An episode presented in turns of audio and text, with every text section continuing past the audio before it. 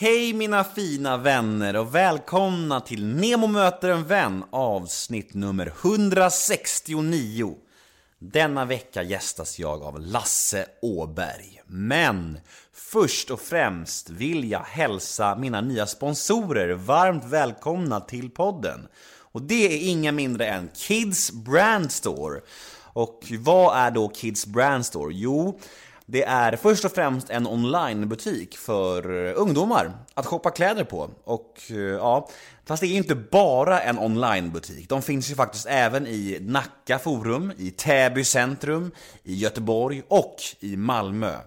Och Kids Brands då, de har verkligen allt. Alltså det är, det är otroliga märken som finns där. Jag, jag vet inte, inget saknas skulle jag säga. Det finns allt från Hugo Boss till Calvin Klein, Diesel, Gant, Lacoste, Replay, Ralph Lauren, Tommy Hilfiger, you name it. Så ja, det känns otroligt kul att Kids Brand Store är med här i min podd och de kommer vara med ett tag framöver, så ni kommer få veta allt om dem här. Men först och främst tycker jag att ni borde gå in på kidsbrandstore.se och shoppa loss. Där finns allt för dagens ungdomar. Så kidsbrandstore.se. Tack för att ni vill vara med i Neo möter en vän. Dagens podd då, Lasse Åberg. Mm. Jag åkte ut till Lasse på hans eh, museum ute i Bålsta och eh, ja, det var, det var jättehäftigt att träffa honom. Det var ju en sån här, Lasse är ju en livslevande legend skulle jag säga. Det, det var mäktigt att slå mig ner med Lasse och prata om hans liv och, och karriär och jag hoppas ni kommer gilla det här också för jag tyckte det var otroligt coolt alltså. Jag heter Nemo Hedén på Twitter och Instagram. Hashtaggen är NEMOMÖTER. Gå gärna in på Facebook och gilla oss där. Nemo möter en vän heter vi där. Har ni några frågor eller önskemål gällande podden eller ehm, ja, om ni bara vill önska en gäst till podden kanske eller vad som helst så skicka dem till nemohedén gmail.com och min hemsida är www.nemohedén.se och där finns information om podden, mina föreläsningar, min stundande bok, ja, alla mina projekt som jag håller på med. Så det är bara att gå in där och kika om ni vill eh, veta mer om mig och mitt liv.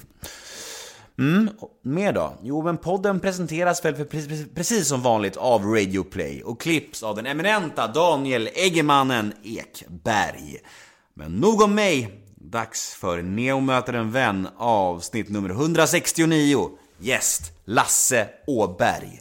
Rulla gingen. Nemo är en kändis, den största som vi har. Nu ska han snacka med en kändis och göra honom glad. Yeah! Det är fullkomligt Nemo är en kändis, kändis. den största som vi har. Nu ska han snacka med en kändis och göra honom glad. Yeah!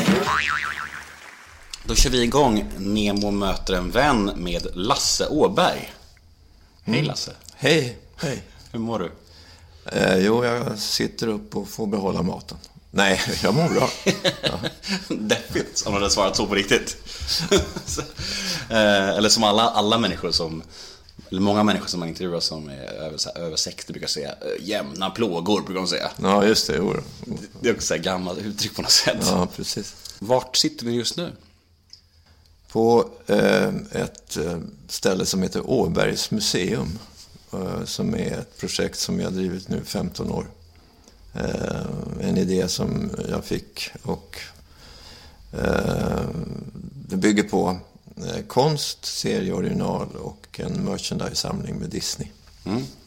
Och det går bra? Ja, vi finns ju kvar. Ja. Det är väl ungefär som att ha en lustjakt. Ja. Det är, kanske kostar mer än det smakar, men det har varit väldigt roligt. Ja. Otroligt roligt. Ja, då kanske det är värt också att det inte går jättemycket. Ja, det har ju verkligen förgyllt vårt liv på många sätt. Och vi det, har lärt oss mycket själva om konst. Och, och sen har vi, ju- försökte vi göra ett familjeställe så att vi har ju en bra restaurang och så har vi en rätt avancerad lekkoja för ungarna i tre våningar med hängbro och bananrutschkana. Så att det är inte bara kultur utan det är också stoj och stim. Ja, du sa det när vi gick upp hit. Att jag berättade att jag blev pappa ganska nyligen och då sa du att du har blivit gammelfarfar. Eh, Ja, alltså, mor, morfars far, jag vet inte vad det heter, grand granddad, kan Ja. vara enklare. Ja, shit. ja. Hur, hur många släktingar finns nu under dig? Ja, det är inte, det är inga jättehorder, men eh, det, jag har två barn och så har ett av barnen har två barn, barnbarn och så det andra barnet har ett barnbarn. Och eh, det var hon som heter Ida som fick en liten Sigge förra året. Och det var ju en påminnelse om att man var rätt så ålderstigen. När man är morfars far. Ja. Är det något du tänker på mycket? Åldern och så? Ja, det, det ligger ju där i bakhuvudet att det är en utmätt tid. Alltså. Jag har ju väl knaprat av sju åttondelar av livet på något sätt. Det, det, det, det ligger ju där. Det, det, det gör ju också att man sovrar lite mer och sätter värde på livet på ett sätt. Mm. Och ändå sitter du här. Det får kännas, eh, det är tacksam över. ja. Eh, vi kommer att återkomma lite till eh, livet och ålder och så här. Men först vill jag, det var så intressant när jag satte mig ner och, och skulle förbereda det här så skrev jag så här. Lasse Åberg, konstnär, skådespelare, musiker, regissör, manusförfattare. Alltså, vad, är, vad säger du att din titel är, om man kan säga så? Ja, eh, om jag ska vara lite kokett ibland så brukar jag säga diversarbetare eller kreatör. Ehm, Men i botten så är jag ju då, eh, har jag en magisterexamen i grafisk formgivning från Konstfack. Så det, det är min utbildning. Och sen har ju livet kickat mig åt olika håll så där, hela tiden. Så att jag har huggit på lite idéer. Och, Eh, när det gäller TV så är det ju som vanligt en slump då. Jag eh, spelade lite gitarr då på 60-talet och så fick jag sitta och kompa någon folksångare på ABC-teatern och eh, då kom, dök det upp en, en kille som hette Ardy Strivers, för hans fru dansade då i den här jazzbalettföreställningen som där jag var lite pausfågel där tillsammans med en amerikansk kille. Eh, och vi började prata och då hade han just gjort ett tv-program som heter Är det roligt? Och eh, det tyckte folk så att han fick göra ett till tv-program och då frågade han mig om inte jag ville vara med. Så var min introduktion på tv då. Och vi gjorde såna här pantomimer och sprang omkring på Gärdet i trikåer och hade roligt. Och resten är som man brukar säga historia. Ja, de, de, vi höll ju på där ett tiotal år. Och, mm, gjorde ju Montreux-bidrag och hade väldigt... eh, Ja, folk gillade vår sort. Det var lite avantgardistiskt och lite Monty Python before Monty Python på något sätt. Man kan säga att ni var före dem då. Alltså. Ja, vi var ju, alltså, tittar man på tid så var vi före dem. För De kom ju igång i början på 70-talet och vi började väl mitten på 60-talet. Har du alltid haft, eh, det känns som att du har haft lätt till de marker du liksom har gått in på. Att du liksom har känt, det, det så här, som du beskriver TV, det, du flöt på liksom så här, musik och konst, alltså museer. Du vet, har du någon gång bara provat någon ny mark som du totalfloppat på liksom? Nej, det kan jag väl inte säga. Eh, det där är ju relativt. Eh, ehm, musiken har ju alltid funnits där och, och tecknandet. Jag sa ju redan när jag var tio år att jag skulle bli tecknare. För att jag fick så mycket beröm då från fastrar och mostrar. Att åh vad fint du kan rita Lasse. Eh, Moster Birgit från Sandviken och sa åh du ritat så det ser tryggt ut. Tänkte Fint jag, uttryck. Jag, är, jag är ett geni, tänkte jag då. och sen fortsatte jag då att teckna eftersom eh, ja, många barn upplever ju att de, de tecknar ju när de är små och gör huvudfotingar och grejer. Och sen så får de anspråk och tycker inte att de tecknar något fint. Men jag hade ju då lurats in av att jag kunde teckna fint och roligt sådär. Så fortsatte jag med det och sen så kom jag in på Konstfack till allas stora förvåning. Jag gick igenom den skolan och eh, har ju hållit på med det och jag är ju självförsörjande. Jag gör ju alla mina filmaffischer och skivomslag och böcker och allting sånt där. Det, är- det är nästan den roligaste biten, det är att göra marknadsföringen och just den typografiska och designbiten. Ja, jag tänkte komma till det. Alltså, här på museet, liksom, vad, vad, gör, vad är din roll? Liksom? Vad gör du om dagarna? Hur ser en vanlig dag ut för dig här? Jag har ju väldigt mycket möten här. Jag- Jag sköter ju inte ruljansen här, för det gör svärdottern Karina. Ehm, Men jag träffar folk här. Det finns alltid saker att göra. Det ska hängas om utställningar. Det ska bytas bilder på väggarna. det ska skrivas grejer och, och jag trivs ju väldigt bra här och går och skräpar ibland i, i min eh, oerhörda samling. Jag har ju kommit på att jag har ett, någon slags bokstavskombination eh, som samlare har, som heter OCD. Tvångssyndrom. Obsessive Compulsive Disorder. Mm. Någon del av hjärnan som är ovanligt utvecklad och som samlar. Vi är ju samlare och jägare, men jag är mer samlare än jägare kan jag säga. Ja, den OCDn, alltså OCD är ju ett, ett, ett, samlingsuttryck för det du beskriver och man kan också räkna in tvångstankar och tvångshandlingar där. Och den OCDn som du verkar ha verkar ju vara ganska man får ändå säga harmlös. En mild. Ja, verkligen. Mild. Jag har ju ganska mycket tvångstankar genom livet. Så här, låser dörren 20 gånger och håller på sådär. Och det är, ja. ganska, det är ju lite jobbigare tvångstankar kan jag säga. Ja, just det. Ja, nej, men jag... Jag kan väl säga att jag är en typ av samlare som, som också tycker det är kul att visa upp. Så. Mm. Titta vad jag har hittat. Va? Det, det gäller även filmerna. Då. Titta vad jag har kommit på. Så eh, och eh, det finns ju många olika typer av samlare. En del är ju med förlov sagt lite störda. Mm. Eh, och har, lägger på hög i bankfack och sånt där. Mm. Men, Men du bor nära här va? Ja, jag knallar hit på dryg kvart. Jag tog taxin hit från, från Bålsta station. Var det, var det dumt? Kunde gått? Ja, det kunde det ha gått. Men då hade du fått snokade fram nästan med GPS. Ja, jag har ju poddutrustningen och grejer också. Så ja, kan... precis. Nej, ja, det, det, är några, det är någon kilometer, ett par kilometer. Ja, kanske var bra med taxi. Liksom, ja, det var bra. Du, eh, intervjuer. Vad har du för relation till intervjuer? Ja, Oscar Wilde har ju sagt att vill du hålla en människa fängslad, låt henne prata om sig själv. Mm. Så att eh, det är rätt kul. Mm. Och om det är en bra frågeställare så så är det extra roligt. Så du trivs ganska bra just nu i alla fall? Ja, ja. ja? För tusan. Vad härligt. Du, jag tar det lite från början ändå. Jag brukar inte vilja dröja mig så mycket vid barndom och sånt, men ändå för att få en slags helhetsbild.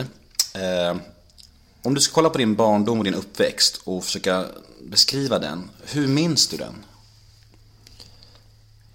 Ja, nu tänker jag omedelbart på Monty Python där de satt och pratade om sin, försökte bräcka varandra i sämsta barndomen. Mm.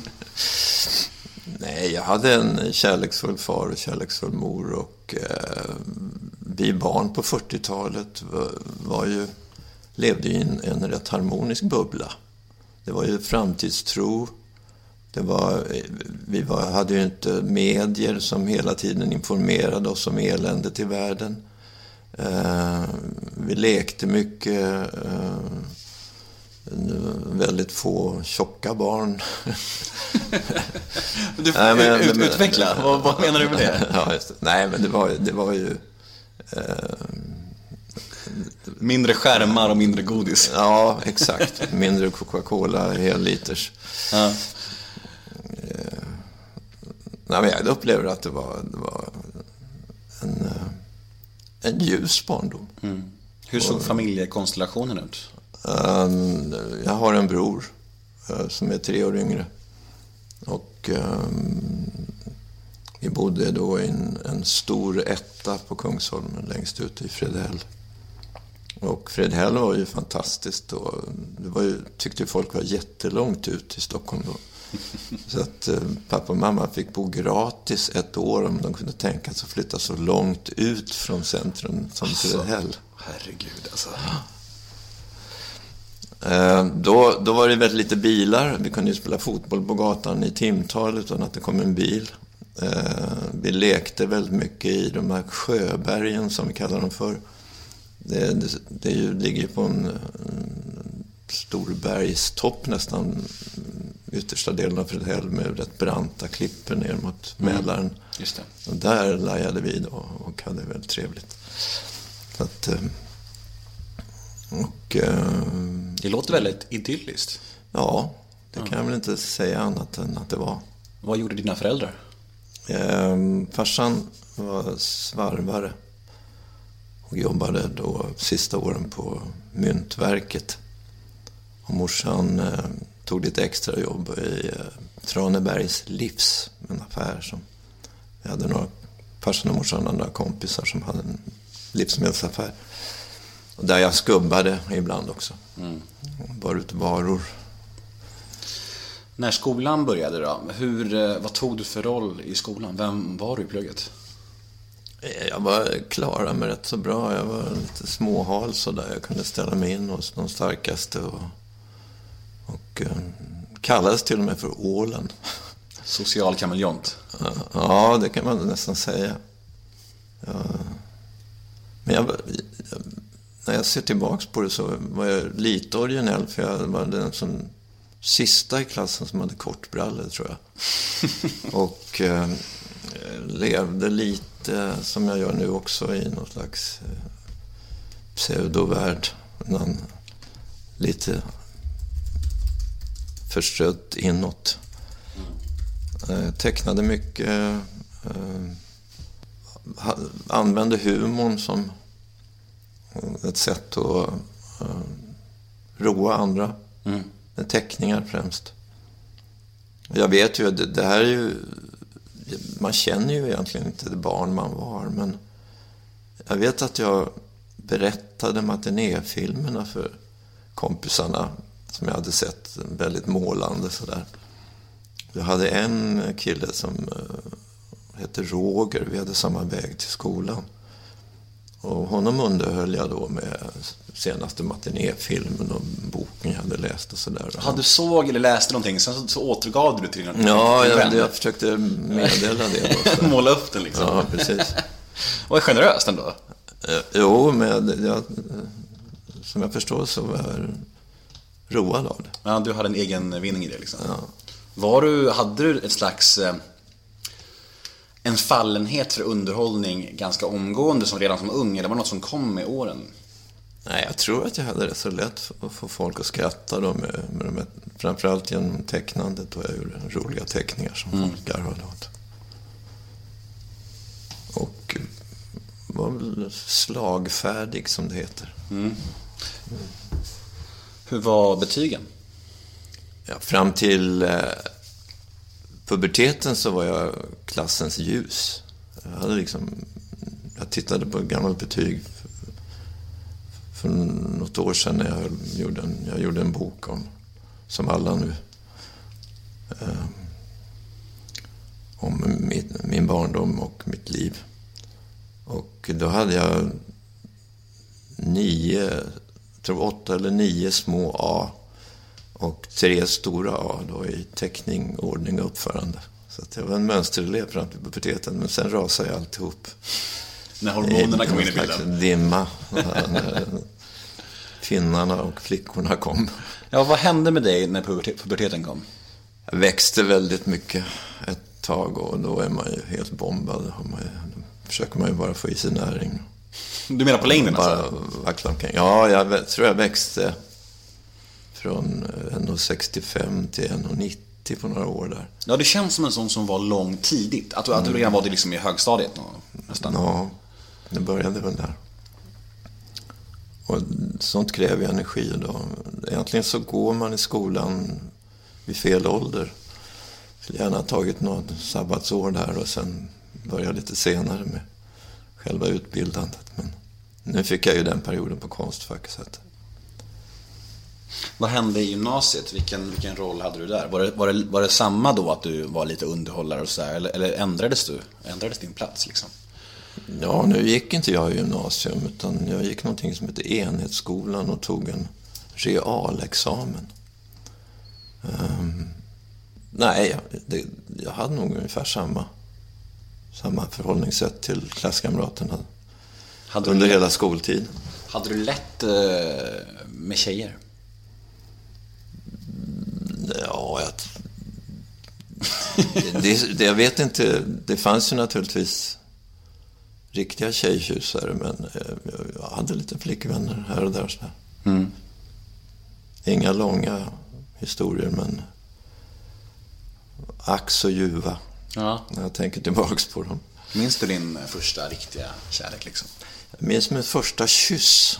Och mm, det var med en avlägsen släkting i Hofors i Gästrikland. Och det var ju en, en stor upplevelse. Att eh, trots att man blandar sig spott med andras spott så var det rätt ljuvligt. Mm. Ja, det, alltså, I teorin låter det inte så mysigt egentligen.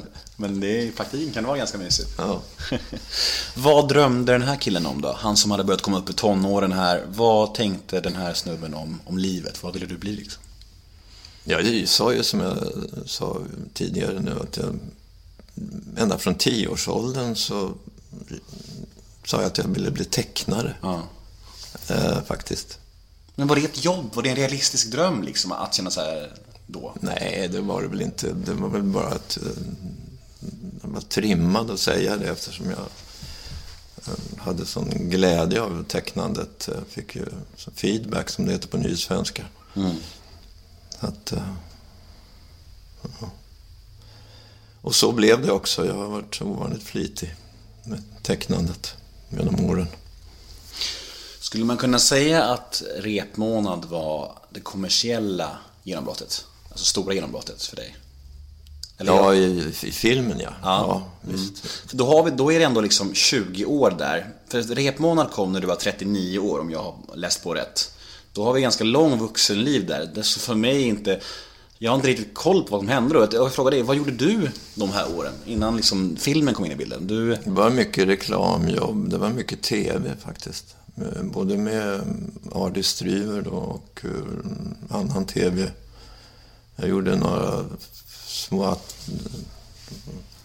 etyder, höll jag på att säga, med små förfilmer som senare blev långfilmer kan jag väl säga. Jag gjorde en film som heter Söndagsseglaren som kanske förebådade SOS då, filmen. Och sen gjorde jag en film som heter Se upp i backen. Eh, som var någon slags eh, förfilm till eh, skidfilmen. Så att, höll på med sånt och mycket reklamuppdrag. Mm. Eh, jag frilansade vi klarade oss hyggligt på det. Mm. Sen eh, sam, ungefär samtidigt så satte vi igång med barnprogrammen då. Trasan och bananer, det uppdraget. Och det kom ju något år innan repmånad då, så där satte det ju fart. Ja, det var så före eh, de succéerna. Ja, vad intressant.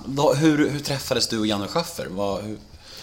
Första gången träffades vi i ett program som hette Gitarren 1963 tror jag, eller om det var till och med 62. Eh, och sen sågs vi genom åren. Och sen frågade jag honom... Eh, sen gjorde vi en skiva eh, på Sveriges Radio, som det hette då. Som hette Öronpaj, där han var med. En rätt märklig skiva. Som Ardia designade. Och eh, sen frågade jag honom då när vi började med Trassan Apansson om han ville skriva vignettmusiken till den. Och sen kom första serien eh, köpte vi in mycket musik till. Och väldigt bra musik eh, så här i efterhand. Det var ju Blondie och det var Sparks och det var... Jag ville att ungarna skulle lyssna på riktigt bra pop. Mm. Men sen kom jag på när vi, vi fick göra tio program till att varför inte starta ett eget band? Och då startade vi Electric Banana Band och då frågade jag Janne, ringde till honom och frågade om han skulle vara intresserad av att vara med i ett sånt band. Och även om han var tvungen att sätta på sig djurkläder. Och då var han i studion med de killarna som, som blev första mm, Electric Banana Band. Det var Tommy Kassemar, det var Peter Ljung och Men varför, Pelle Lindvall. varför Electric Banana Band? Det är, en- om man, alltså nu finns ju jag har alltid funnits i mitt liv också. Men alltså om man tänker på det, är det ju en helt galen, konstig idé. Nej, det var ju... Trasan och bananer var ju djungelmiljö och eh, bananer är ju fruktvärldens clown. Så är det. Och Electric, är, det, det är ju då rock'n'roll-musik och mycket förstärkare och sånt där. Så det var, förstår jag. det var ett kul namn, tyckte jag. Så att, Och nu har jag hållit på i 37 år. Hur går processen till när ni skriver låtar? Jag skriver texten och sen skickar jag den till Janne. Och sen så blir jag alltid lika överraskad när jag får tillbaks hans idé om hur det ska låta. Och det är mycket, mycket mer avancerat än vad jag trummar in i mitt huvud när jag skriver texterna. Det, det är ju, hon är väldigt duktig på. Det låter som låtarna är enkla, men de är rätt komplicerade ackordsmässigt och sådär. Men din, din relation med Janne, hur skulle du beskriva den? Är han en, en av dina bästa vänner eller? Ja, vi har ju... Det är inte så att vi träffas väldigt ofta. Vi träffas så mycket i jobbet och vi har ju nu under några år eh, gjort eh, sommarturnéer. Och det, det är väl ungefär vår sociala bit då, när vi träffas fysiskt. Men vi ringer varandra väldigt ofta och det är alltid någonting som ska göras.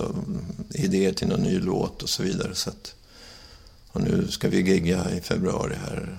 eh, Första giget i år. Sen vet jag inte om det blir någonting i sommar, men det brukar alltid dyka upp någonting. Jo, vi har ett jobb nere på västkusten också. Vad är det för gig i februari? Det är ett här firmagig. Det är några kom- kompisar som ska ha ett gäng tandläkare som ska ha någon fest. Och då tyckte de att de skulle ha lite barnsligheter. Bananbandet. Jag förstår.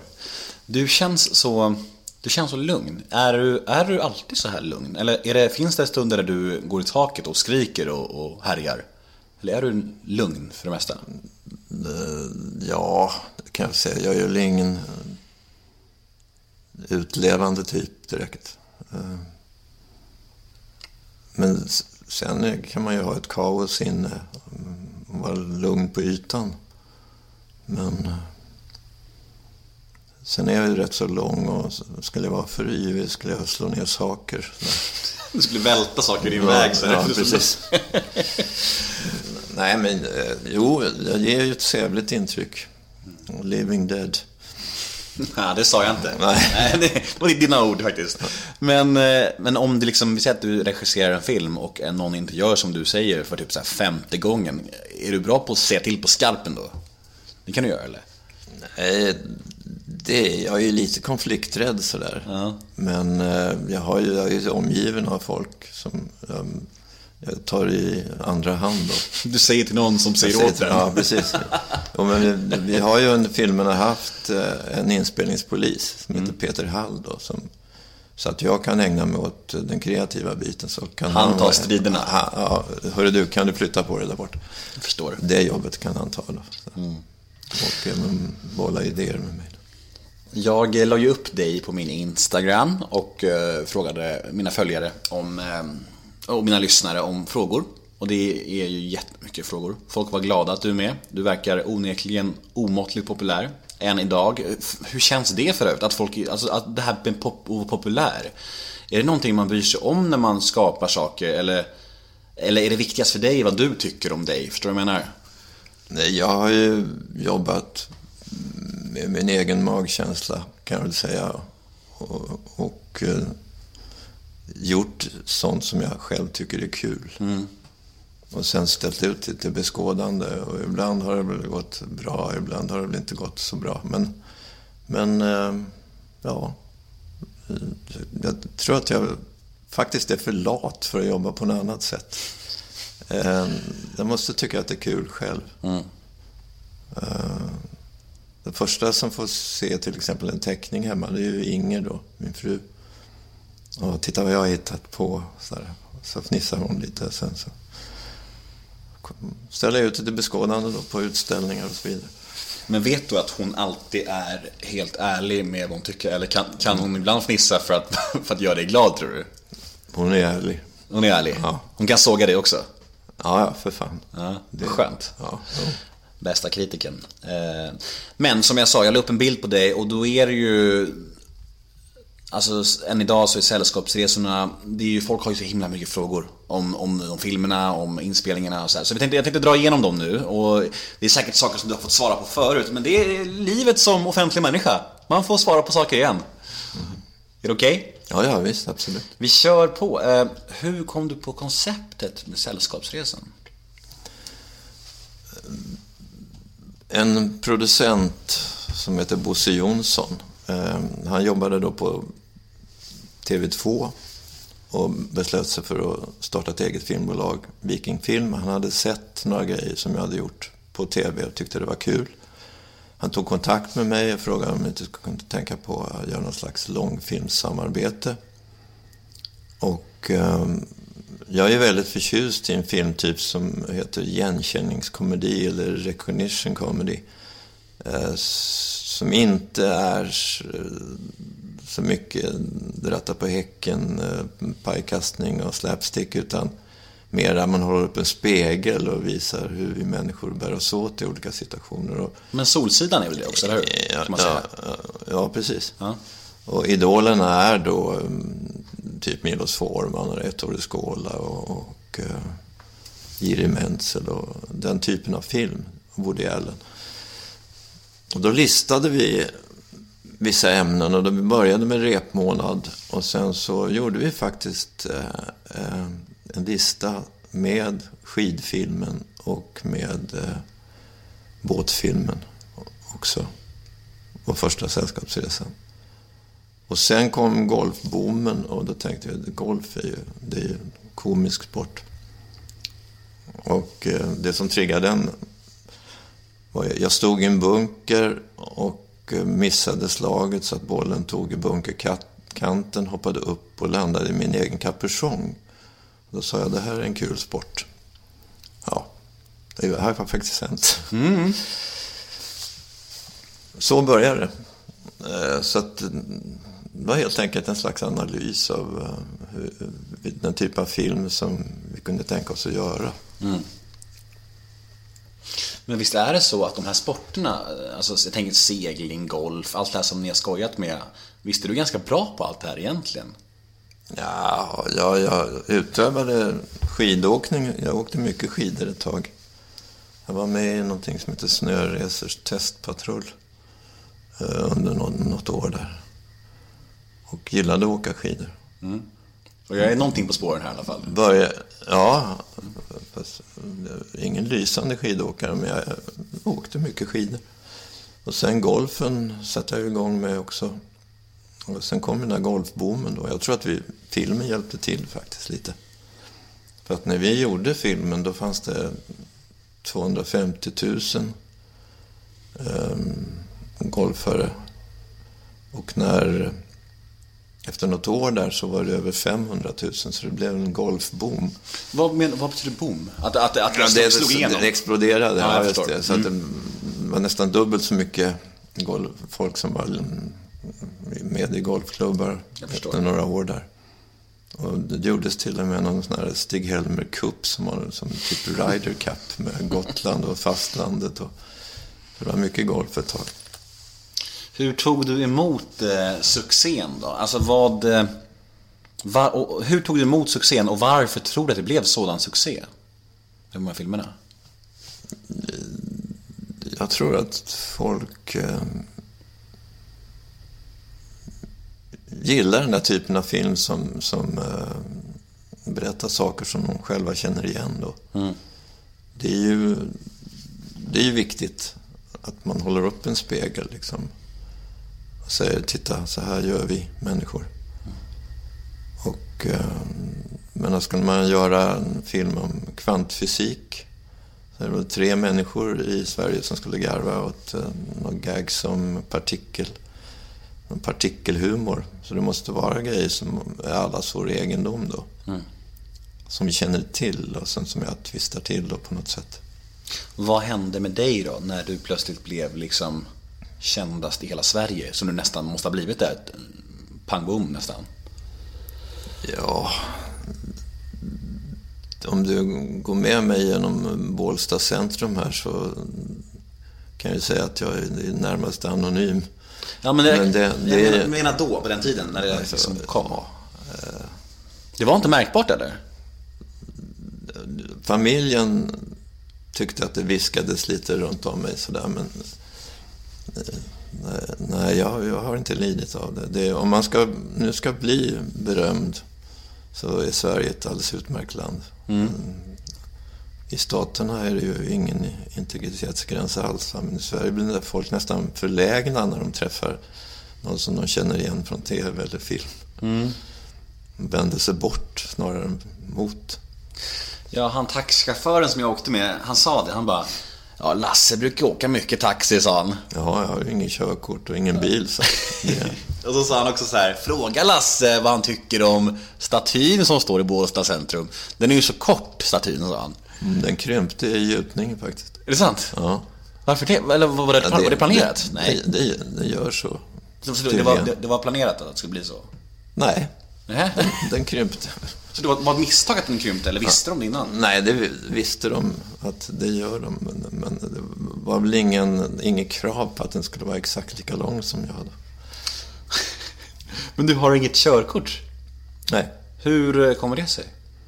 noll motorintresse och sen uh, inget... Nej, inte tyckt att jag har behövt. Jag antar att din fru har det. Nej, Är det sant? Har ingen av er körkort? nej, inte sonen heller. Det är som en tradition ett Ja, arv ni för mamma vidare. och pappa hade inte bil heller. Ja, du ser, en, en familj utan bilar. Ja. Det är ju miljötänk, eller? massa, massa taxi istället. Svärdottern som är chef på museet, hon, hon har leasat en bil så att Okej. den familjen har bil. Det är ändå intressant att ni har levt ett helt liv utan bil. Jag har inte heller körkort och bil, och, eh, så jag blir bara glad när jag hör sånt här. Det, det, Ja, ja, okej. det får mig att känna mig mindre så här, mindre, mindre vuxen. Vad jag Ja, det, jag får säga som Albert Engström att det är varje människas förbannade plikt att bli ett original. Va? Så att, Det ta det bra. kallt. Det är bra det. Okej, vi är kvar på filmerna och eh, kan du utnämna vilken av filmerna som du tycker är bäst och vilken du tycker är sämst? Eller är det som att ranka sina barn, liksom, att det inte går? Eh, ja, jag har fått höra att den första sällskapsresan, dels för att den var tidig och eh, att folk är väldigt förtjusta i den och sen för att det är en sån miljö. Eh, men sen är det diffare, golfare tycker att golfaren är jättekul och de som åker mycket skidor tycker att den är kul. Och båtfolket har men om man ska se på rent filmmässigt så tycker jag nog att... Eh, vad tycker du? kanske Det tycker frågar jag. Ja, just det. Eh, en SOS är jag väldigt nöjd med början. Jag tycker det är en kul början på den filmen. Den river igång där när de kommer ut i skärgården. Han ramlar ner i den där soppråmen. Och, och jag vet inte hur mycket du känner till av filmerna. Men det, Jo, Jag har ju sett dem ett antal gånger, men det Ja. var några år sedan nu. Ja. Och sen har ju första sällskapsresan då, den har ju, den kommer bli en nostalgisk skimmer över. Det.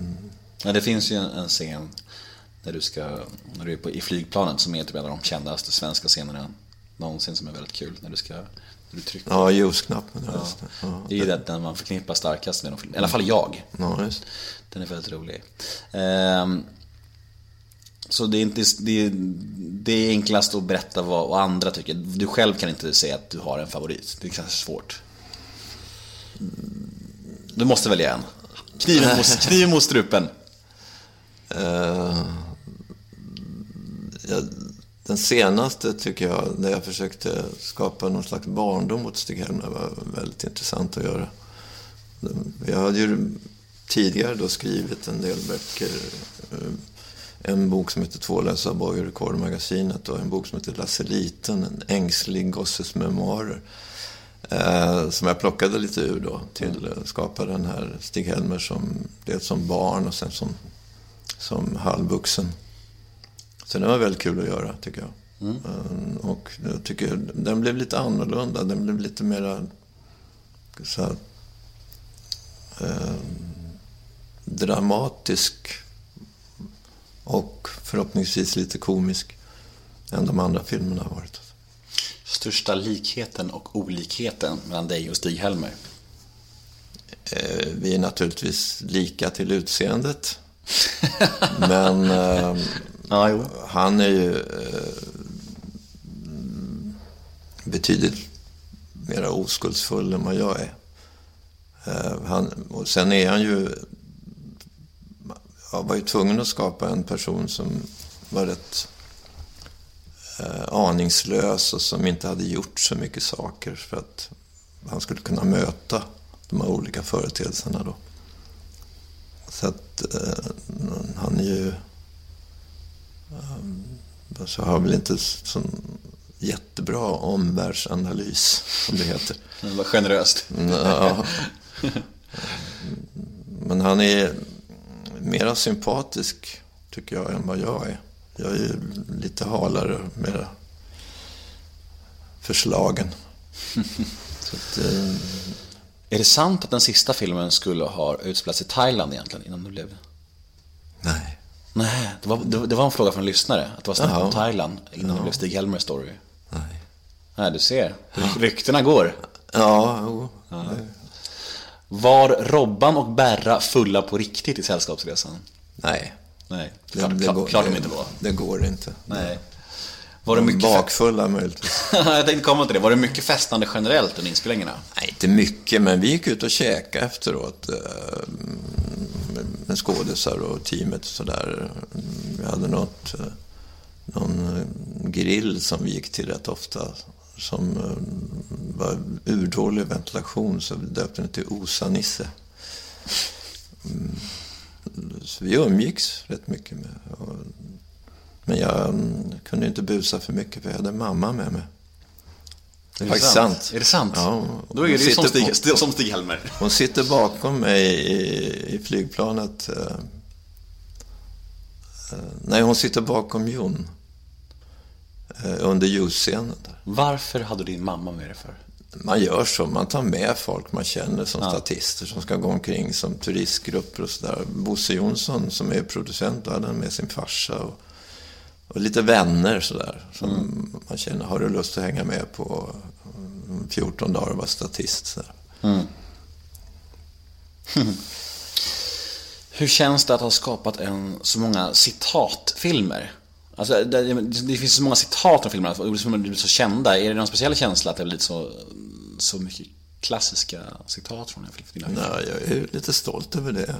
tycker jag har varit lyhörd för hur folk pratar. Och det jobbar jag ju väldigt mycket med när jag är i regin då. Att, att, att folk ska släppa ur sig meningarna naturligt. Att, att det inte, inte ska vara, låta skådis på det där ja, storvulna sättet att prata. Som Johan Rabaeus typ. Ja, Rabaeus var alldeles utmärkt. Han gjorde en fin roll i, i SOS. Jag tycker Johan Rabaeus är fantastisk, men han är väldigt så här, han är skådespelarpratande när han pratar mycket. Ja, ja. Jag tror att faktiskt det var att, att ehm, Sven Melander som jag intervjuade för några månader sedan och när han skulle beskriva dig som regissör så sa han faktiskt lyhörd tror jag. Det är ju bra. Och det du sa själv också så. Att du vill vara. Jo... Det känns på något sätt eh, i tagningen då eh, att det här, det här funkar. Att, eh, Vet man det själv också? Kan du känna så här, okej det här, det här satt som en späck, den här scenen kommer bli en, en klassiker, eller den här filmen kommer bli bra. Eller är det alltid som en överraskning sen, vilka grejer som blev stora och fick genomslag? Ja, det är en överraskning.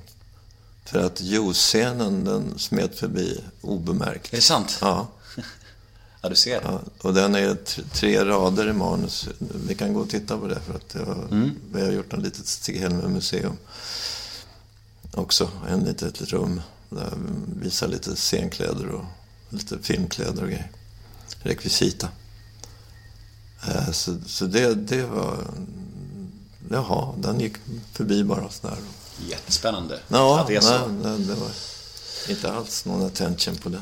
De där filmerna innehåller ju mycket, precis som du är inne på, vardagskomik. Alltså så här, betraktelser från vardagen, igenkänning och sådär. Hur mycket av de scener och människor och situationer som finns i filmerna är inspirerade från verkliga händelser? Rätt så lite, men däremot så början på projekten brukar vara att vi tar kontakt med folk som, som till exempel resebyråfolk i första filmen. Så pumpar vi dem på saker som, som de har varit med om. Som, alltså, jobbar nästan som journalist. Då. och se om det är någonting som går att använda. Så roliga stories typ. Ja, det roliga. Sådana här grejer som eh, någon tjej sa att den vanligaste frågan hon fick, när måste vi lämna rummet? Eh, Och den var jag tvungen att ha med då, när, låta fem människor säga när måste vi lämna rummet. Eh, Och eh, juicescenen är också en vandringshistoria som jag fick höra av en flygvärdinna. Eh, och sen är man ju väldigt idésniken i början. Så där. Man samlar ihop väldigt mycket. Så där. Ehm, och sen är nästa del är då att eh, lägga replikerna i rätt mun. Vem ska säga det, vem ska säga det och sådär. Ja, Kan det avgöra mycket om att, om ett skämt faller väl ut? Vem som, vem som får repliken liksom? Ja, absolut. Det, det, det som är räddningen för filmarbetet det är post-it-lappar. När man ska försöka, för det är nästan omöjligt i huvudet att, att ha 90 minuter film liggande i mjukvaran. Mm. Men eh, ja, det är ett mischmasch av det. Men eh, viss, eh, jag kan säga, att man har öra för hur folk pratar. Det är ju viktigt när man skriver dialog.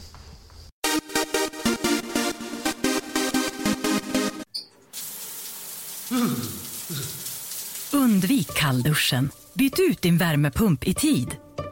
Nibes värmepumpar ger dig ett perfekt inomhusklimat året runt. Gå in på nibe.se för att se vilken värmepump som passar ditt hem bäst.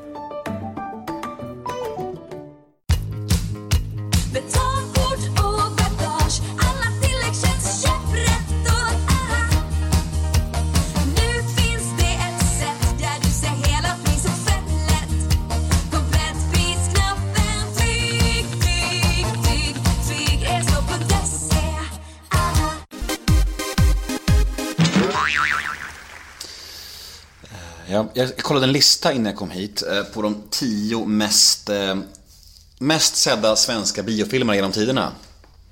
Vet du hur många du har med där? Tre. Mm, stämmer. Tre stycken. På topp 10 så har du alltså tre stycken och de mest sedda biofilmerna genom tiderna. Eh, Det är ju helt, det är ju helt sjukt. Alltså på riktigt helt sjukt. Kan du ens greppa det? För det, det finns ju ingen annan som ens har två. Alltså, Nej, det, ja, det är fantastiskt. Det är ju ingenting som jag går och tänker nej, jag på. förstår det, men eh, det måste vara helt svindlande när man, när, när man tänker på det, med tanke på hur mycket film som kommer hela tiden liksom. Det är hatten av säger vi till dig. Okej. Blir det, och sista frågan då om eh, Stig-Helmer och, och eh, Sällskapsresan. Blir det några fler? Det vet inte jag. jag. Det hänger helt och hållet på om jag känner att en idé som jag orkar jobba med. För att det handlar ju väldigt mycket om lust. Ehm, Och ehm, känner jag att jag får ju kraft av idén. Va? Ehm, Jag tänker inte sätta igång någonting för, för att ja, jag vet att folk kommer att titta på för de är nyfikna på Stig-Helmer. Så att jag har ju inte behov av de pengar som det kanske skulle emanera eftersom jag är glad pensionär. Ehm, Ska jag göra en till film så är det ju lust som gäller. Har du någon, eh, om det skulle komma en till film, vad, vilken värld skulle han kunna befinna sig i då?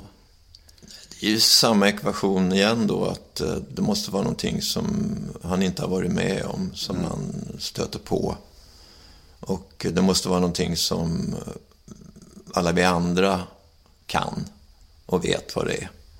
Det har ju varit den enkla formen för filmerna. Ska han inte få barn då? Han har barn.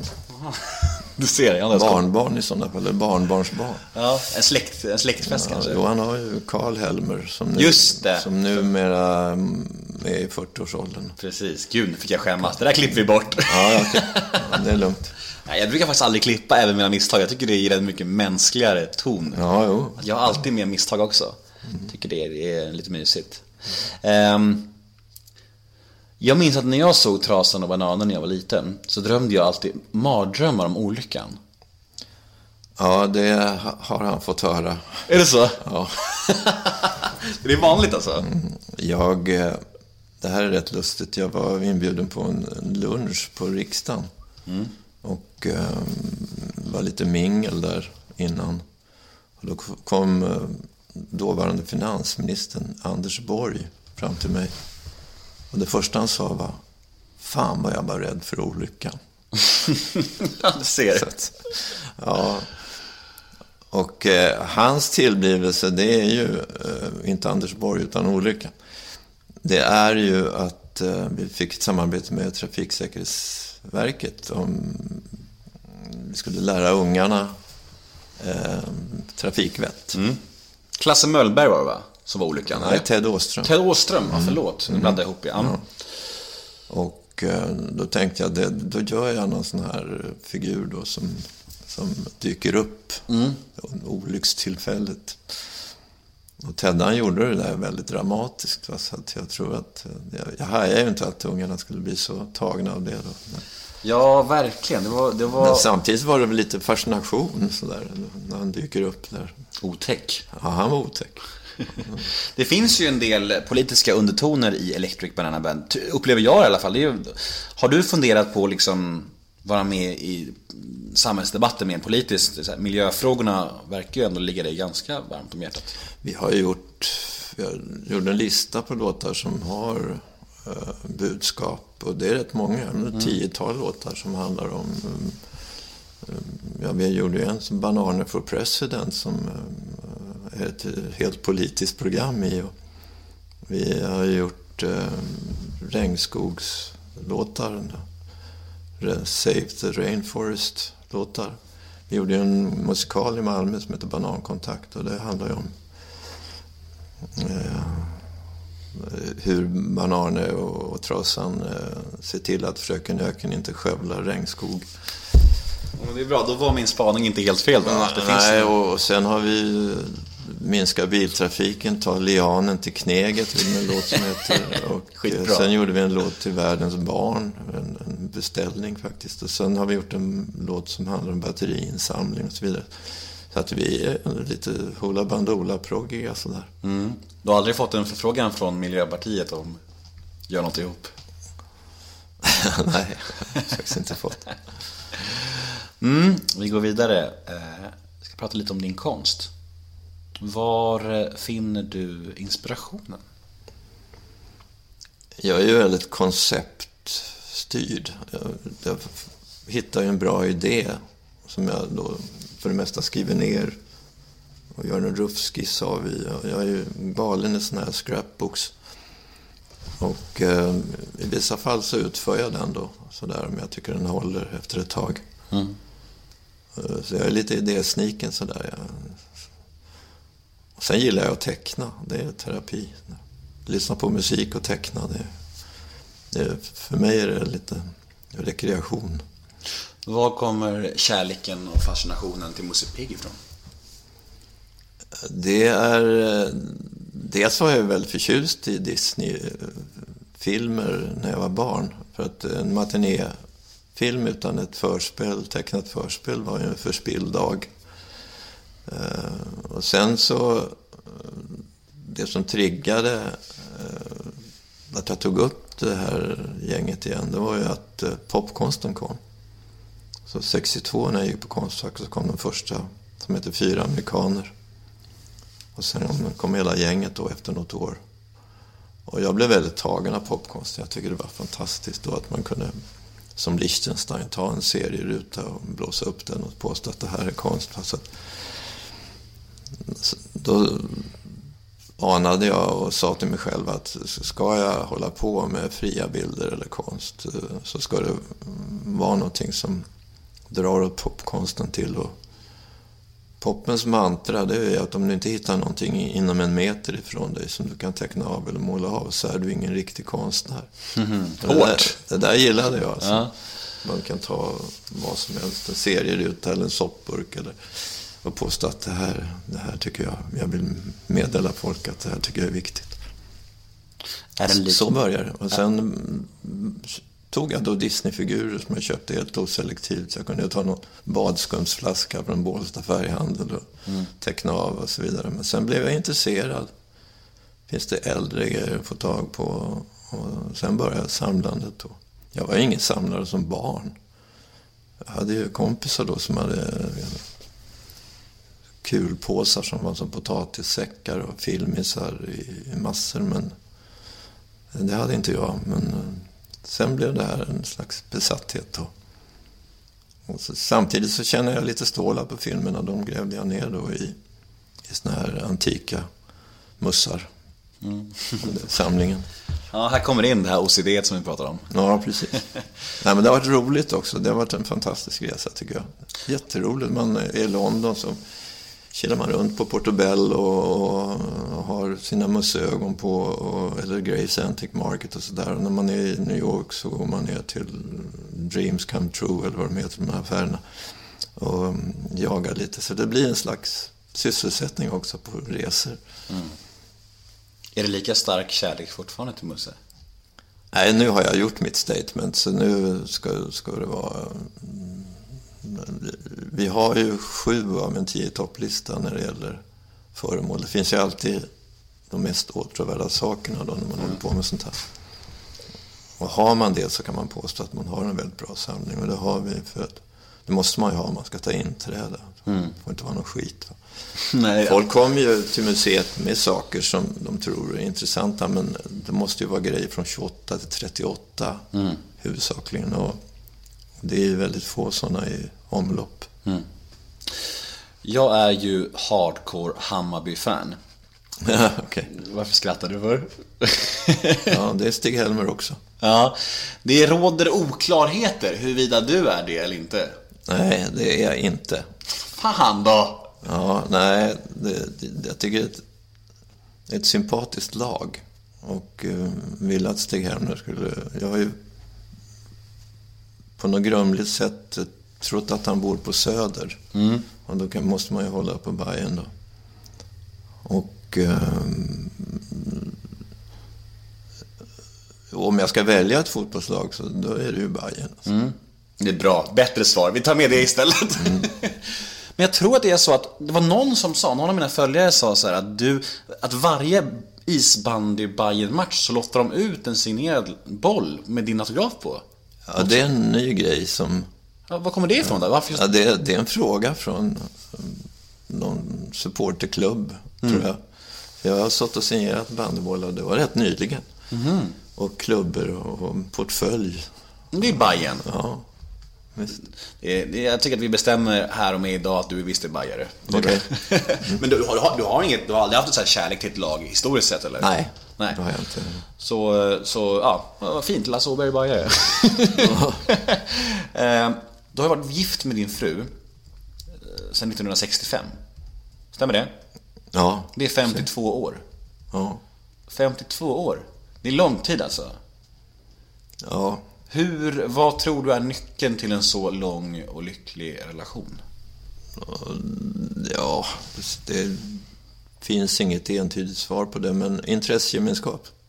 Vi träffades på Konstfack och den biten har vi ju eh, väldigt mycket gemensamt i. Och sen, eh, ja, sen blir man ju nästan samma person efter så lång tid. Så att det, ja, det är väl ingen större idé att byta nu heller. Har ni någonsin varit nära på att skiljas? Nej, Nej. det har inte varit. Vad skulle du säga är det bästa och det sämsta med din fru?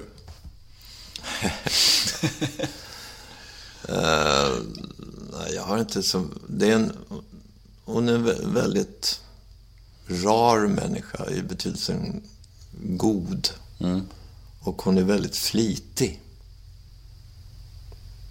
Och eh, sen kan jag väl säga att vi är inga städgenier någon av oss, om man ska säga något negativt. Men det lär ju vara bra för immunförsvaret. man inte har det för rent. Nej, precis. Luddigt. ja, du är 77. Ja, Mm. Vi pratade lite om det tidigare, eh, det här med åldersnoja och fast du, du sa att du började tänka på det lite mer. Vad eh, skulle du säga att du har någon slags dödsångest? inte så att det styr min vardag, men eh, tankarna dyker ju upp då och då. Så där. Man börjar... Det mera sådär praktiska planet att eh, fan, ska ungarna ta hand om allt det här? Och ska vi börja slänga saker? Det här döstäda som man snackar om. Sådana grejer. Va? Är du rädd för döden? Ja, jag, jag tror jag läste någon som svarade på den frågan. Ja, nej, men jag är rädd för att mista livet. Kan man säga. Mm, Det blir ganska bra svar. Döden är ju samma tillstånd som du var innan du föddes. Så att det, Ja, det är ju ganska ofrånkomligt också. ja, Så- precis. Det går inte att snacka sig ur Nej. om man är politiker. Nej, precis. Eh, Men annars då, idag, när skulle du säga att du mår som sämst? När får, när får du ångest? Eh,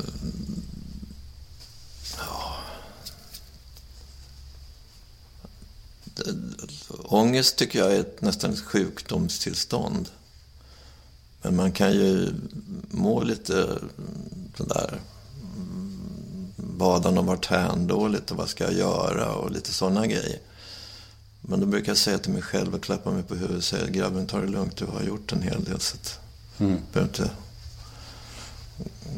Sätt dig ner och läs en bok. Tänk inte så mycket. Nej, tänk inte mycket. Känn inte så mycket. När, eh, när grät du sist? Jag gråter eh, på underliga ställen. Jag gråter när jag hör bra musik. Jag gråter när jag ser barn och djur på TV ibland. Eh, om det är någon slags glädje och... ehm, så, men jag är, är ingen eh, stor gråtare på det sättet. Sen gråter jag när jag går i motvind upp till museet här, men det är en helt annan typ av gråt. Kan man säga. Vad har du för relation till alkohol? Jag dricker för mycket. Är det så? Vin, vin. Ja, vin. Jag är väldigt förtjust i vin som måltidsdryck. Varje dag? Förlåt? Varje dag? Ja. Ja. Skulle du säga att den är problematisk? Ja, jag börjar nästan bli det, tycker jag. Att, um, får nog börja trappa ner den där. Har du svårt att sluta när du har börjat? Nej, Nej. det har jag inte. Nej, men då, då är det nog inte... Då är det inte, då är det inte riktigt där än kanske. Det- är absurt om man skulle bli Full varje dag. grav alkoholist när man eh, är 77 bast. Alltså Ja. det, det är lite sent. Ja, lite kanske. Ja, om du har den här eh, all, eh, beroendeådran i dig så skulle jag, har träff, jag har ju vänner som, som, eh, som precis som du säger, som eh, öppnar en flaska och sen så dricker de ur det de har hemma. Mm. Liksom, eh, och det är ju, det tror jag är livsfarligt för kroppen och men Ja, skulle du ha beroendeådran i dig så skulle du nog ha, skulle du nog ha utvecklat den vid det här laget. Kan man ju inte tänka.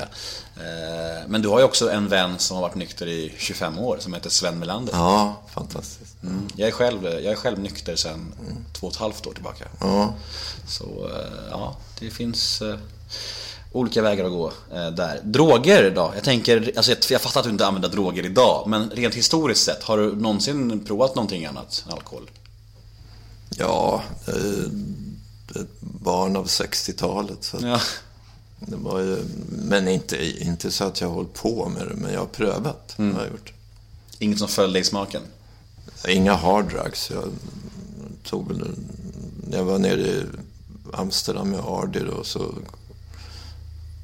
fanns någonting som heter Brown Chick Cafés där. Där, där, där liksom, ska du ha en macka eller ska du ha en joint? Ungefär? Och det kom det då någon joint vandrande så här och han tog någon puff på så där och blev lite fnissig. Men eh, nej, jag har aldrig torskat på det. Nej, jag förstår. Blir du någonsin starstruck? Har du, har du träffat någon kändis där du har känt så här: shit, jag är i samma rum som den här människan nu? Ja, det har jag blivit. Mm, Jag har ett eh, minne när jag sitter nere på Eden Hotel i Cannes med, eh, faktiskt med Bibi Andersson och några vänner till. Det kommer in tre amerikaner i rummet och går fram till Bibi Andersson. Åh, oh, Bibi Andersson, you're a famous Bergman actress. Och det var Steven Spielberg, Harrison Ford, hans fru. Så då blev jag lite sådär shaky.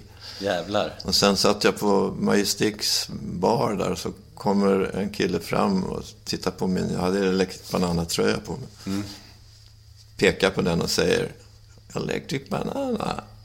Och går vidare. Och det var Jack Nicholson. Är det sant? Ja. Fan vad mäktigt. Sen har jag stått i hissen med Danny Kaye också. På. Du har en bra lista där. Ja, sen har jag varit på Francis Ford Coppolas 40-årsfest i Somoza. Nu namedroppas det friskt här. Ja, ja nej, men jag, jag tycker det är, det är fantastiskt att träffa. Det finns nog ganska många människor som pratar om dig på samma sätt, tror jag. Jag har varit i hissen med Lasse Åberg. Jag vet att mamma, jag brukar dra den historien ibland. Mamma eh, och jag kom med tåg från Hofors i Gästrikland och kom till Centralen och då är det en man som klappar mig på huvudet och ger mig en banan, faktiskt. Och jag var ju fyra, fem år då. Och- Och då säger morsan, Oj, såg du vem det var? Nej, jag hade ju ingen aning. Och då var det en man som eh, hade gammeldans. Hilding Pettersson hade gammeldans i radio en gång i veckan. Och varje gång det här radioprogrammet kom så frågade morsan mig Kommer du ihåg när du fick en banan av honom, Lasse? Under nästan hela min uppväxt. Så hon Återkommande. blev, hon blev, där blev hon starstruck. Ja, du ser. Första kändisen jag träffade. Ja. Hilding Pettersson. Det var kanske han som satte fröet i ditt huvud att du skulle bli känd också. Ja, det vet man inte. vet man inte. Om man kollar i straffregistret eh, genom tiderna, har du, har du någonting på dig då? Ja, Vadå? jag fick... Vi filmade på Gotland och så gjorde vi faktiskt en jävligt kul scen där jag dirigerar fåglar. Eh, som dirigent då med frack och yvigt hår och hela vägen. Och så, så knackar i pulten och så pekar jag så kommer det fågelljud. Alltså, Olika fåglar. Och, så. och då visade det sig att vi stod i ett fågelskyddsområde eh, under förbjuden tid. Och eh, så det ringde en väldigt sympatisk eh, kommissarie från Gotland och sa ja, jag kommer till vår kännedom att du vet, nu- du står, hade stått i ett fågelskyddsområde. Eh, jaha. Eh, ja, det, det erkänner du. Ja, ja, fan det finns ju en mil film på det här. Svårt- svårt att neka. Ja, ja, ja, det blev två dagsböter, 50 kronor. När, var- när var det här? Eh, Det var på 60-talet. Ah, Okej. Mm. Två dagsportar, 50 kronor. Du Så att det finns ja, straffregistret. Vad röstar du på?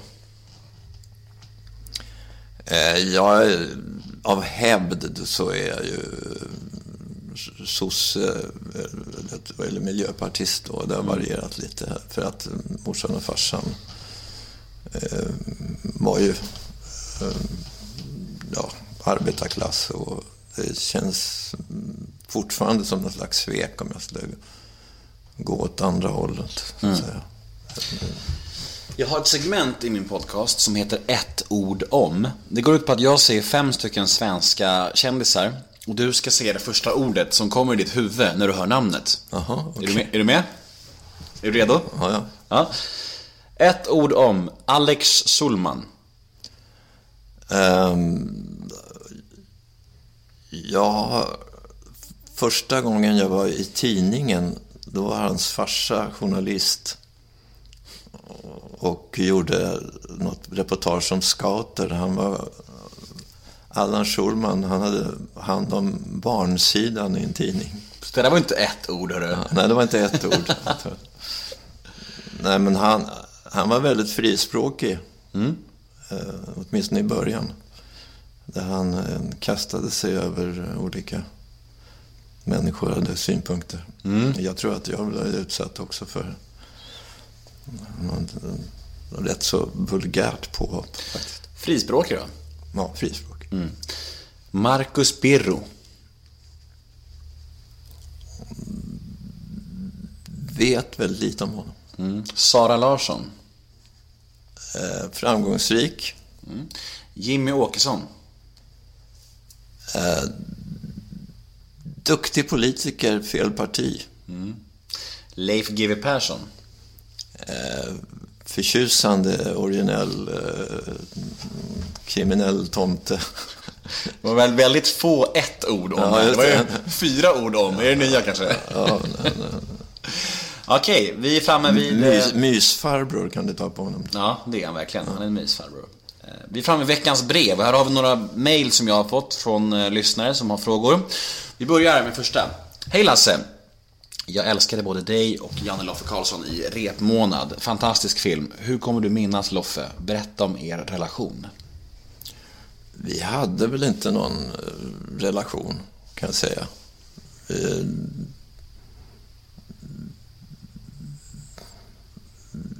jag har väl inte... Alltså, de vänner jag umgås med, det är ju en geografisk cirkel här kring Bålsta. Eh, så att... Eh, vi såg som kompisar under filmen där och, och han... Eh, han var ju väldigt bra i den filmen tycker jag. Han var en fin motor i den filmen. Mm. Nästa brev då. Brev nummer två. Har du någon mikro eller mobil? Jag har hört att du inte har det. Hur gör du i sådana fall när du är ute om det händer något och du inte har någon mobil? Mikro har vi på Gotland. Så eh, där sket det sig. Och eh, mobil har vi numera också. Inger har en, en iPhone. Inte du? Nej, Nej. men det, det, det är familjens mobil som vi använder oss. Okej. Mm. Brev nummer tre. Fråga gärna vem som kom på att låta Gösta Ekman spela städerska i första Sällskapsresan. Det kom Gösta och vi på.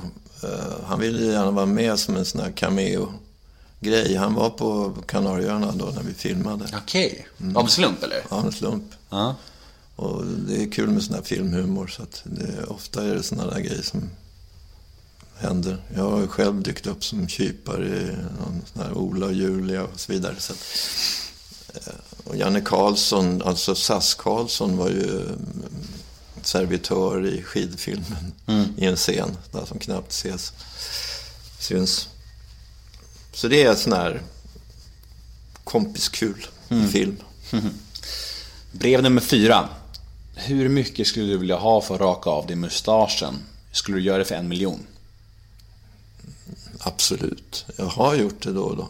Ehm, Mm. Ja, nu är det- nästan ingen som ser det. Men nu är det inte jätte... Du brukar väl ha rejälare? Eller förut, har du inte det? Eller nu lite mustasch? Men nu är den ju grå. Ja, jag, jag gör en liten tunn. Jag rakade av den, eh, kommer jag ihåg, och såg... Folk såg inte det, men där, frå- däremot frågade de, har du börjat snusa? Det, det var någonting som inte stämde då. Brev nummer fem. Lasse, svensk films kommersiella gudfader. Av de tio mest sedda svenska filmerna så är tre stycken av dem sällskapsresor. Men apropå stora framgångar, Lasse regisserade ju faktiskt en av svensk films största floppar genom tiderna också, i förhållande till kostnaden för att tillverka den, nämligen filmen Kalabaliken i Bender. Hur ser han på det idag? Var det lätt att gå vidare från ett sånt fiasko? Ja, nu var det inte jag som regisserade. Är det sant? Nej. Ja, då hade människan fel här ju. Ja. Vad gjorde du där då? Det var Mats Arén. Jag hade en roll som eh, löjtnant i någon Karolin. Men du gjorde ingen manus eller något heller? Nej. Inte producerad heller? Jag var med i början på, på eh, var Roffe Börjlind och några till som och Mats Arén då som skrev och jag försökte vara idéspruta ett tag också men Nej, så att det kan jag svära mig fri från. Mm. Du ser. Mail nummer 6. Du har ju formgivit det tyg som finns på tunnelbanevagnarna i Stockholm. Det är ju helt enormt. Hur mycket, så, hur mycket får man för ett sånt sjukt gig? Är du ekonomiskt oberoende? Eh, jag, nu är det så att ekonomi, eh, det har jag lämnat bort då till en, sån, sådana som är intresserade av det. Så att, eh, jag har fått royalty betyget. Men det är rätt lustigt hur det där uppkom också. För att det egentligen var min fru som hade kontakt med ett jacquardväveri. Eh, som, eh, min fru är textilare. Och eh, så frågade de sådär lite på sidan, för hon har gjort lite mönster åt dem. Tygmönster och rapporter. Ehm, de ska ju göra nya pendeltåg och tunnelbanan behöver något nytt tyg. Kan inte du göra någon liten Lattjo-rapport alltså, ehm, baserad på Stockholm Water? Ja, det sättet, det maneret. Va? Jo, visst, alltså, det gjorde jag. Ehm, utan att tänka mer på det. Och till alla stora förvåning så valde de det tyget. Då. För mig var det ja, ungefär som juice-scenen. Det var bara rann förbi sådär som en grej. Och eh, det är inte den sortens jobb man blir ekonomiskt oberoende av kan jag säga. Fast du, du är nog... Man får man några spänn sådär för... Ja, nu har jag ju pension så att nu är det lugnt. Men om du, är det så att när man lämnar bort ekonomin sådär, är det så att om du vill köpa dig, vad fan säger man, Nå, något dy- dyrt, en klocka för 100 000, måste du fråga då om du har råd då? Eller du vet väl du om du har råd, eller hur? Ja, om det är de summorna så konsulterar jag. Men... Jag ska inte snoka något mer, du behöver oroa dig. Nej, det, det, det är inte märkvärdigt. Jag, jag upplever att jag är inte speciellt vare sig snål eller speciellt ekonomisk. Nej. Utan då, då lämnar jag det till folk som kan sånt. Nej, jag förstår. Jag förstår. Du var ju med i Stjärnorna på slottet eh, häromåret och eh, jag är så nyfiken på, hände det någonting bakom kulisserna, bakom kameran? Något, något värt att berätta som inte kom med i programmet? Eh, ja, jag, på min dag så hade jag en, ordnade jag en vinprovning, blindfolded. Och eh, då skulle folk avgöra om det var rött eller vitt. Och det var några som inte lyckades med det, så det klipptes bort. Är det, är det sant? Vadå? På deras begäran? Nej. Var det det? Nej, det tror jag inte. Det var kanske var så mycket. tidsskäl också. Det kanske var taskigt mot folk. Ja, det kanske man borde känna. Det var roligt. Men det är svårt som Är tusan. Ja, om det har samma temperatur så, och, och är, viner som man inte riktigt känner igen så, där, så är det för att skilja på om det är rött eller vitt man dricker. alltså. Om Mm. det är blindfold. Hur är du med kritik? Eh, Jag tänker så här, om du eh, släpper, vi säger en ny Sällskapsresan och den blir sågad. Är det någonting du bryr dig om då, eller rinner det bara av dig? Nej, jag blir skitsur. Är det så? Ja, ältar det där. Är det så? Ja. Långsint. Ja. Skriver hatbrev. till- Har du mejlat eh, så här, filmrecensenter? Arga mejl, arga brev? Ja, jag brukar svara på det, vad tycker du om kritik? Vad tror du en lyktstolpe tycker om hundar?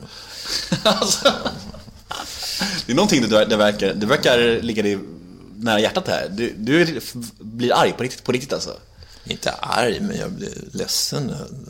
Men samtidigt så vet jag ju, det är lilla gossen Lasse som blir ledsen, men sen den analytiska vuxenjaget säger att ja, vad fan, bry dig inte för att du, du kan vara övertygad om att ni har inte samma smak den här kritiken och du när det gäller brudar eller mat eller någonting. Va? Så varför hänga upp sig? Men det, Sen säger ju folk åh, vi gillar dina filmer för att de, de har ju fått dålig kritik men eh, de har ju gått bra. Vilket inte riktigt stämmer för att eh, många av dem har fått väldigt bra kritik. Och jag har ju till och med erövrat en Guldbagge på Golfaren. Du ser. Stort. Hänger den här inne eller? Ja, Baggen. naturligtvis. Den Ja, hängde jag fint. omedelbart upp. Det där är så intressant, folk som ger sig komplimanger invävda i någon slags diss. Så. Ja, just det. Ja, många ogillar ju dig, men jag tycker du är jättetrevlig. Ja, Man bara, okej, vad är det för någonting? Det är ju ingen, det är ingen komplimang. Så här, exakt. Passiv aggressiv trams typ. Eh, vi är framme vid sista frågan faktiskt. Mhm. Ja. Hur ser framtiden ut? Drömmar och mål och sådär. Du har, det känns som att du får göra typ vad du vill. Har du kvar någonting på din bucket list i livet? Som du vill hinna med? Det är klart. Man ska ju ha sådana här ouppnåeliga. Jag vill gärna ställa ut på MoMA i New York. Och, du vet, jag vill att Electric Banana Band ska toppa USA-listan. Madison Square Jag vet Garden. samtidigt att, eh, nej, ta det lugnt grabben. Så, nej, men jag kan nog säga att... eh. Fast eh, återigen, barnjaget ju, blir ju aldrig mätt på något sätt. Nej. På, så det, jag gillar fortfarande att hugga tag i olika uppgifter sådär. Och, Mm. och eh, tycker fortfarande det är kul. Och, eh, tror ju någonstans att jag är odödlig. Att jag, jag var så imponerad av min farfar. Han började ta engelska lektioner när han var 50 år. Eh, Men då tycker jag nog att jag slår honom lite för jag började ta gitarrlektioner när jag var 75. Är det sant? Och jävlar. Och gör du det nu också eller? Mm, håller på med. Okej. Så du kommer, man kommer få se dig med en gura i handen nästa turné? Absolut. Fan vad fett. Jag ville, nej, det här är ju för att jag ville komma ur treackordsträsket. Det var för att eh, jag tänkte jag måste lära mig lite mera. Så att jag kör lite Shubims sångbok nu, håller jag på med. Det är Desafinado och andra låtar som jag tycker är väldigt vackra. Du, eh, vad mysigt det här var. Ja, vad bra. Ja. Nöjda kunder är mitt motto. Ja, har, har du också haft en ganska trevlig stund i alla fall? Ja, Ja. som jag sa i början, det är det bästa sättet att fängsla en människa, det är att låta henne prata om sig själv. Mm, jag är också jättenöjd. Jag vill tacka dig för att du tog dig tid. Jag heter Nemo Hedén på Twitter och Instagram. Hashtaggen är neomöter. In och gilla oss på Facebook, Nemo möter en vän. Tack Lasse Åberg. Ja, tack själv. Hej då!